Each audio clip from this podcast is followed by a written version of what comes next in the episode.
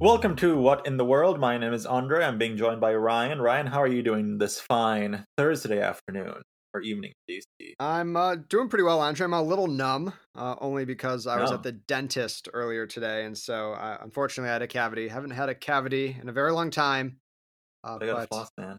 I, I, I do twice a day. Uh, anyway, so other than that, doing well. I'm going on sun on Saturday. I'm going on Saturday to the dentist. We'll see. I think I have some sensitive teeth which prevent me from enjoying my sugary sweets as much as I could, but also maybe I shouldn't enjoy sugary sweets. I'm still working on that weight loss thing. 18 pounds lost. That's crazy. August. I'm a new man.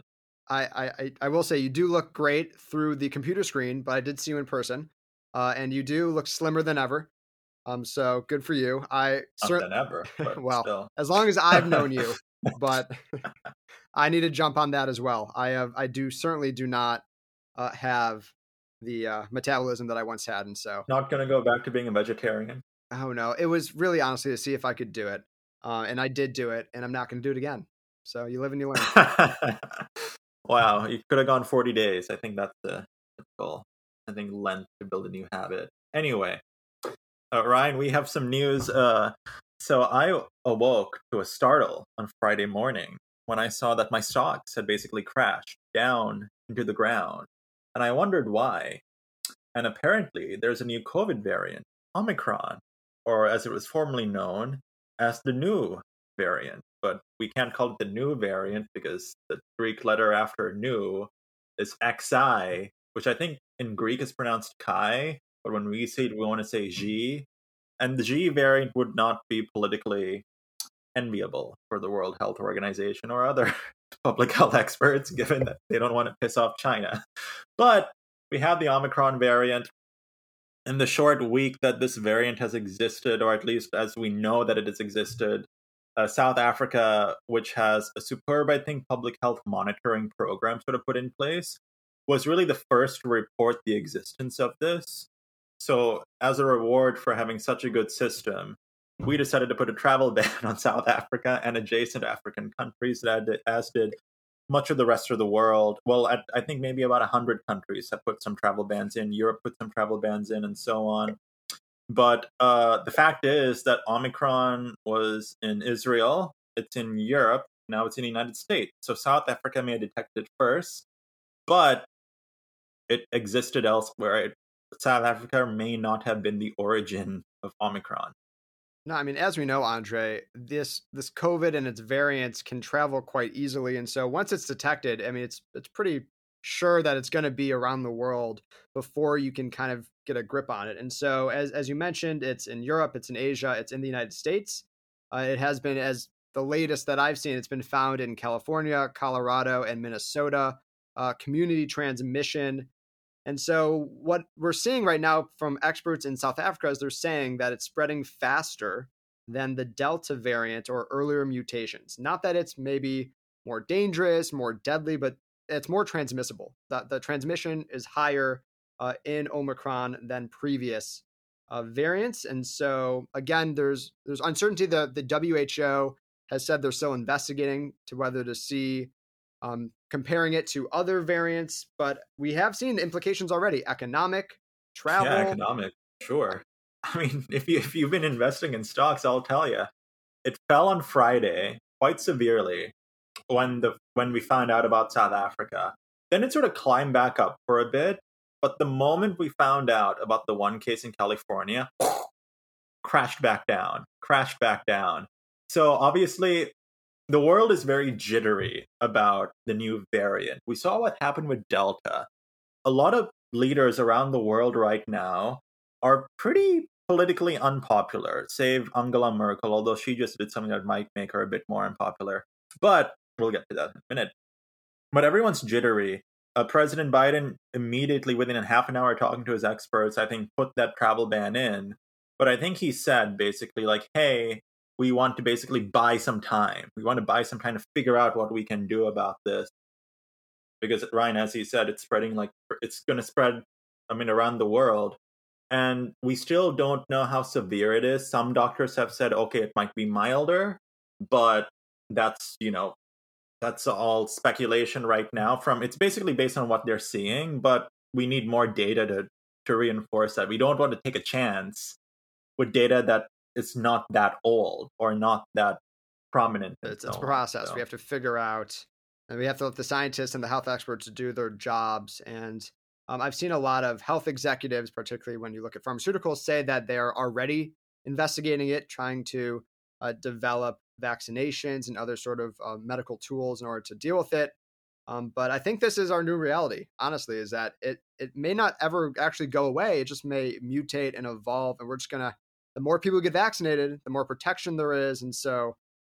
My thinking is that if if it's true that Omicron is milder, and like it infects more people, then you would sort of see it be phased out, like the Spanish flu to an extent, a milder case of that virus, uh, basically breeding this, I guess, this herd immunity immunity in people. But uh, we still don't know. We still don't have that confirmation that it is milder. So who really knows? And then who knows what the next mutation could breed? But uh, Ryan, do you see what's happening in Germany right yeah, now? Yeah, they're new. They're new COVID restrictions for unvaccinated people. Yeah. So uh, Angela Merkel and her successor, what's his name again? Olaf Scholz. Yeah, Olaf Scholz. Angela Merkel and Olaf Scholz, they have both agreed, Christian Democrats and Social Democrats, to put in place basically a lockdown for those who are unvaccinated in Germany. So that's about maybe 30% of the population, 30, 35% of the population uh, they can't access public spaces. They can't access big public spaces except for perhaps essential needs, like its grocery store. But Ryan, interestingly, big hubbub about Germany right now. A lot of people freaking out in Germany. A lot of people who are anti-vax in America are tweeting crazily about it. Interestingly, though, this is sort of what Sri Lanka did or was thinking of doing when I was there in August. They were thinking of putting in rules that would only allow the vaccinated to access public spaces, only the vaccinated. So I think Germany is sort of following that sort of playbook as well, because one, it motivates everyone to get vaccinated, show that the government's not playing games. And also important to note, the Christian Democrats and the Social Democrats, as we see with the leaders Angela Merkel and Olaf Scholz, are both supporting this. There is, I mean, those are the two major parties, but there is generally bipartisan support, even though Germany's a multi-party system, which makes things like that easier. But I think the the thing that we shall pay attention to is that the cases in Germany are have skyrocketed over the past 90 days. And so it's yeah. it's crucial that Germany do something to ensure that we don't see this get out of control. It's not like in other places in the world where they've had it far better managed. It just it really has ballooned. So I think it's it was about you know 90 days ago in the in the hundreds or thousands, um, depending on the day. I think you know new cases were anywhere from like four thousand to ten thousand. Now it's up in the fifty to seventy five thousand, depending on the day. It's I mean crazy. Yeah, I really hope we found that first case in California. I really hope it doesn't spread down south to San Diego. Like really, like I don't want that, but. uh I really don't think the country could politically handle a lockdown right now. I don't think it's politically feasible. And uh, yeah, I think the president just announced a new set of measures. So, I mean, we'll see what happens with that. But, you know, as always, a fast developing situation, fast developing because the virus spreads fast. But yeah, get vaccinated, get boosted. I got my booster two weeks ago. I got my booster uh, over the Thanksgiving holiday. And, uh, ah, you did. Good. I ran into CVS. It was very easy. Uh, and I am, I got inoculated. Um, and so, uh, encouraging everyone listening, if you have not already, go out and get your booster. Yeah, get your booster. So, Ryan, uh, what else is happening? I saw some interesting headlines recently. Uh, one of which was that the Interpol has basically put in place this Emirati general who has had this reputation of violating human rights by engaging in torture tactics and so on. But this guy, UAE Inspector General Ahmed Nasser Al Raisi, he is the new leader of Interpol. For, so, for everyone listening, if you don't know what Interpol is, it's basically an international organization that uh, coordinates and cooperates with police in every country or the member countries, which is essentially every you know country around. And so, it's um it's a very important body, and they they do a lot of great work on investigations and dealing with transnational criminal organizations Uh, and so when you have an individual who may not have the best human rights record lead such an organization, it's kind of demonstrating to the international community that you're not taking it so seriously, in my opinion. Yeah, absolutely. Raisi basically has said that he wants to, quote, make a more transparent, diverse, and decisive organization in Interpol. And uh, that decision has been criticized by a range of human rights groups. I mean, absolutely. And again, of course, you know, Interpol, there are flaws with Interpol because countries, you know, can issue red notices. And that means that any other country has to work with them to, you know, send them, extradite them back. Of course, that's an issue when you, if you think of Russia, anyone who knows about Bill Browder and Sergei Magnitsky, the whole Magnitsky Act, there was a red notice out on, on, on Bill Browder, who's an international businessman. Anyway, it's, you know, if you want to well, Ryan, can you sort of explain to our listeners what the Magnitsky Act is? Yeah, so the Magnitsky Act, essentially, let me just set this up a little bit. So Sergei Magnitsky was a Russian tax advisor. Um, and so he worked with Bill Browder, who was an investor in Russia, an American and a UK citizen. Um, and basically, because of his investigation into kind of ill dealings within Russia, he was imprisoned. He ended up being killed while in prison for bad treatment, not access to any health. Uh, and so, after all of this, there was a, a worldwide campaign led by Bill Browder uh, to enact what is now known as the Magnitsky Act uh, at the end of 2012. Basically, what it does is it bars Russian officials who are believed to be involved in this death from entering the US or involved in the banking system. And uh, essentially, what it has done is it's set up this framework that countries have adopted that essentially punishes those who are human rights offenders so that you can freeze their assets, ban them from entering countries. And so it's not that just the US that has adopted that Magnitsky esque framework, we've seen it across the world. Yeah, absolutely. Uh, speaking of human rights, China, not a great stalwart of human rights. Uh, we've been seeing some developments in this case around the star tennis player Peng Shuai, uh basically her case it's been developing over the past few weeks. She's sort of been disappeared per se in china because she accused the vice premier zhang gaoli of basically sexually assaulting her uh, on social media. She deleted that social media post the women's tennis association stated that they will suspend all tournaments in china including in hong kong and uh, i think just today uh, Peng Shuai was actually on a call with the International Olympic Committee, uh, saying that okay, she's fine, she's doing fine, she's doing good, but obviously she's in China, and the Chinese have been known to manipulate things like that, right? Like it's like a hostage video, for example. You you say you're fine as someone's holding a gun behind your head. Not saying that the Chinese are exactly doing that, but I mean it's the same. It's basically uh, what I think is going on with this case, and it's, this thing is really getting more of the media spotlight because China is going to be hosting the Winter Olympics in a few months. And we're seeing calls for boycott of the Olympics by US policymakers. Some are calling for a total boycott. Some, like Senator Mitt Romney, are calling for a diplomatic boycott. So you don't, you know, hurt the uh, Olympians who have trained years to engage in these sports but that you show your displeasure with China by not sending a delegation to the opening and closing ceremonies. Yeah, I think that's completely fair um, to mention that these this is what these athletes do. So you know, why should we punish these athletes who yeah. dedicate their lives to engage in, in, their sports, their respective sports? But I will say, Andre, this is uh, reportedly the first instance where a member of like really just the top echelon of the Chinese Com- Communist Party has faced such an allegation.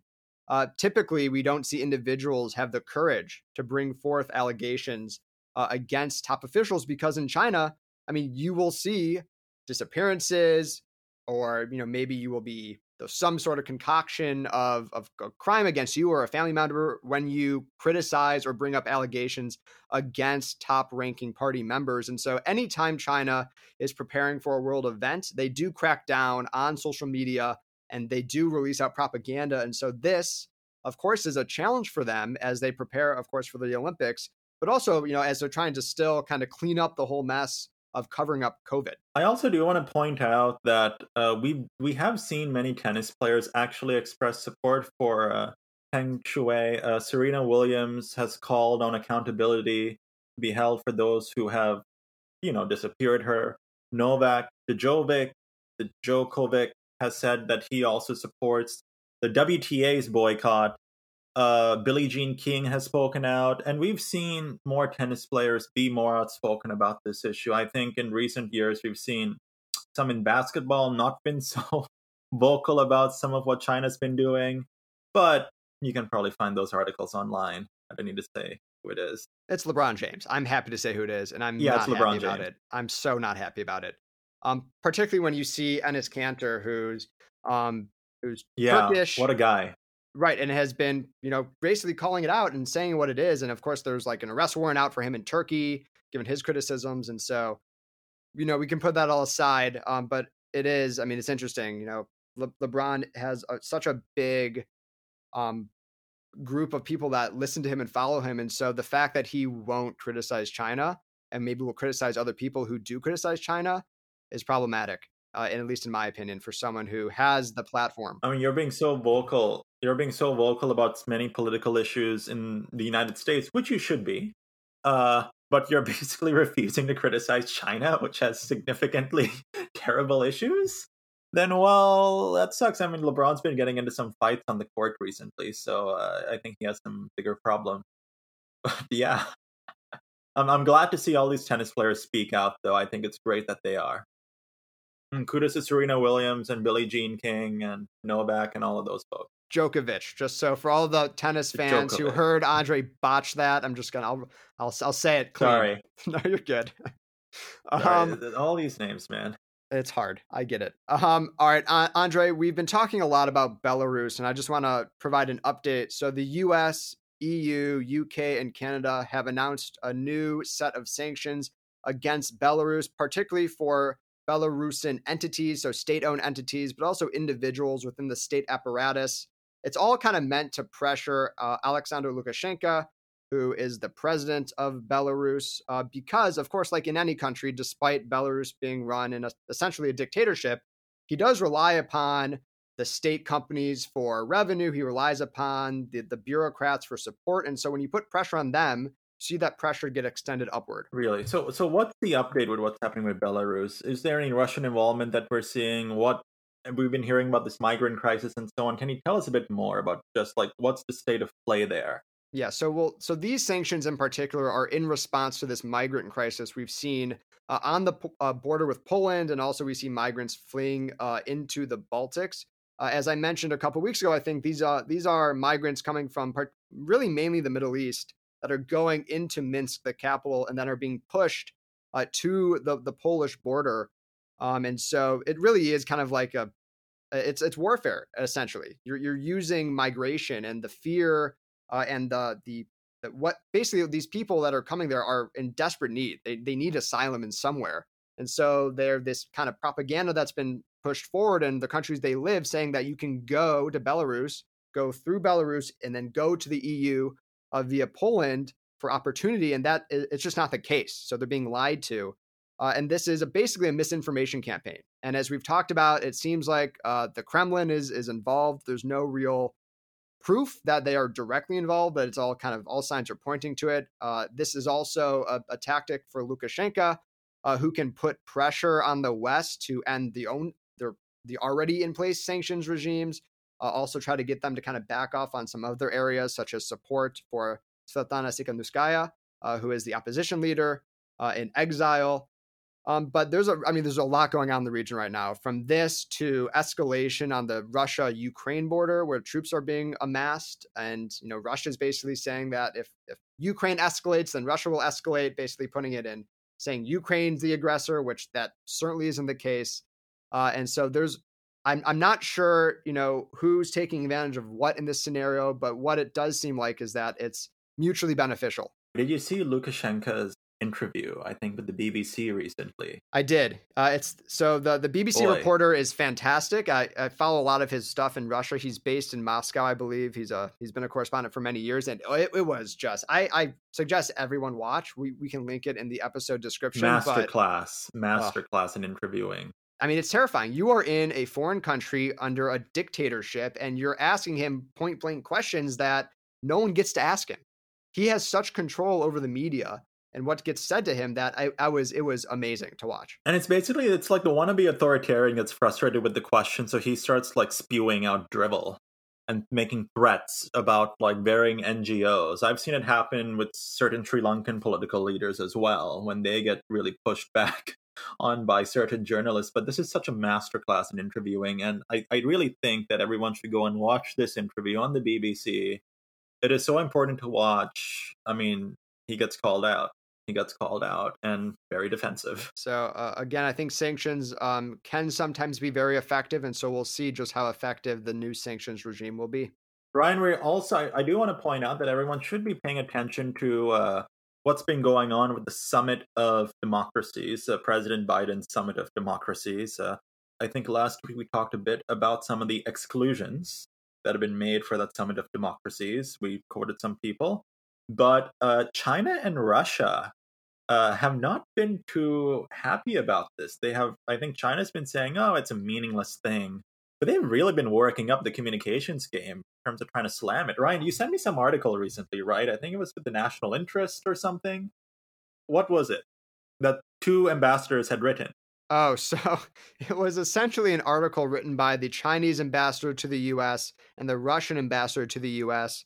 And um, analysts who have gone through it have said that it was primarily likely written by the Chinese ambassador to the US, basically saying that the summit of democracy is, you know, uh, just fake and it's not it's it's kind of concocted by the US to demonstrate that you know they're the only way forward and that you know other countries don't also provide democrat democratic esque aspects of course you know China does not claim to be a democracy they outwardly disavowed quote unquote democracy Russia on the other hand does claim to be a democracy. I can say this confidently it is is not a democracy and so the article essentially is just filled with whataboutisms and kind of a basically justifying the positions of China and Russia vis-a-vis the US and how that uh, basically given what occurs in the United States that the US is a hypocrite and the kind of the typical things you see. I'm just shocked that the national interest ran something so ludicrous. Well, I mean, we see plenty of journalists uh, journalistic outlets run very ludicrous things. But I guess, I mean, you know, I, I guess it is a very valuable piece to publish just because otherwise Americans would not see, you know, what is going on in the minds of those particular governments. I think there is certainly value to understand what you know our adversaries are saying about us, what our adversaries want to communicate with us. I remember, I don't remember, I wasn't alive, but in the 1980s, you'd often have these summit meetings between Reagan and Gorbachev, where Reagan would deliver a speech to the Soviets and Gorbachev would give a televised appearance to the Americans. And I think I think it is very important to it, it helps us better understand these issues, but also helps us to understand what are the criticisms and how can we respond to the criticism. Right? It's an exercise in figuring out how can we win these arguments? How can we voice our views much better to the world? I'll just let me point out a, a, crazy line, at least to me. You're right, Andre. I agree that you know it is it is important to hear the other side. Um, Even if you think it's complete crap. Yeah, I, I you're right. I agree. Uh, I was a bit was a bit aggressive there, um, but it, it is important to hear from them. Of course, they have their own propagandized outlets state that do it all day long. But in the United States, Americans should be aware of what is being said. But let me just quote one part of it. It says China and Russia call on countries to stop using quote unquote value based diplomacy, end quote, to provoke division and confrontation, to practice mutual respect and win win cooperation in international relations, and to work for harmonious coexistence between countries with different social systems, ideologies, histories, cultures, and development levels. All of that sounds nice. But the the quote unquote value based diplomacy is very interesting, and the the idea of mutual respect, which we I don't think we see at all by either of these countries as they as they their policy towards the United States. But the idea of value based diplomacy, of course, you know, the U.S. has values and interests that it does promote abroad, but those are in direct contravention. I mean, opposite to to that of Russia and China, who aren't seeking to build up countries at all. They are just seeking to take advantage, whether it's economically or politically. And so it's just, I mean, I just laughed when I read that. Yeah, I mean, I laugh at a lot of things I read, to be honest, these days. But uh, unfortunately, when we laugh at such things, too many people will believe those sad lies. Unfortunately, you know.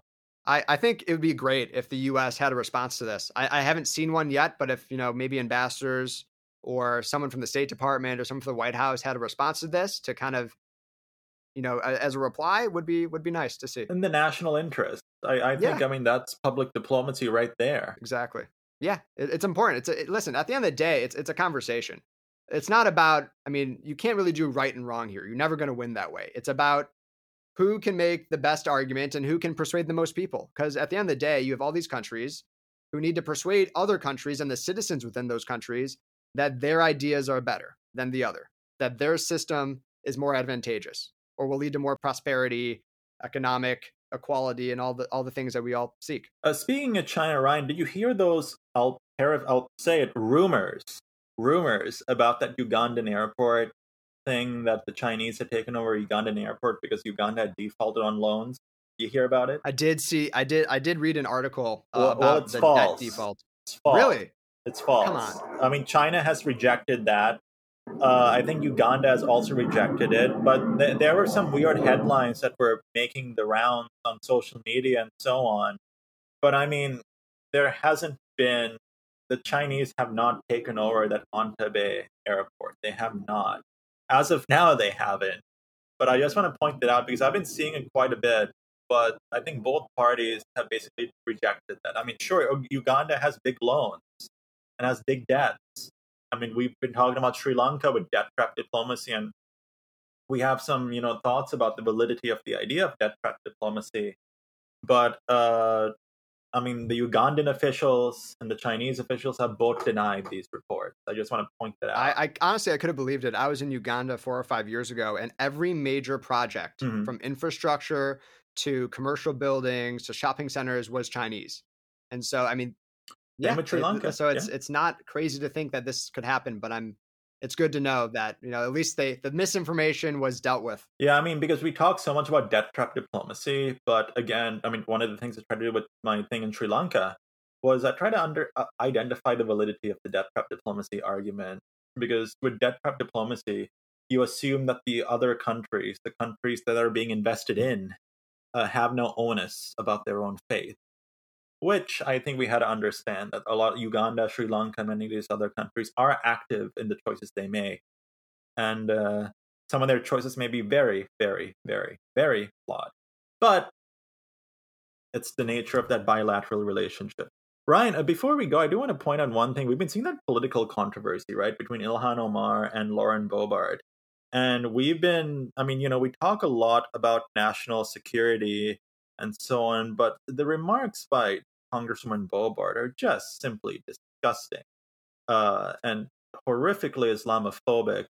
And I mean, you know, you may disagree with, you know, Congresswoman Omar about, you know, a range of issues, whether it's on foreign policy or domestic policy. But to attack someone based on their religion, their race, is flagrantly disgusting. And I would really hope that other people in the Republican Party are willing to condemn this.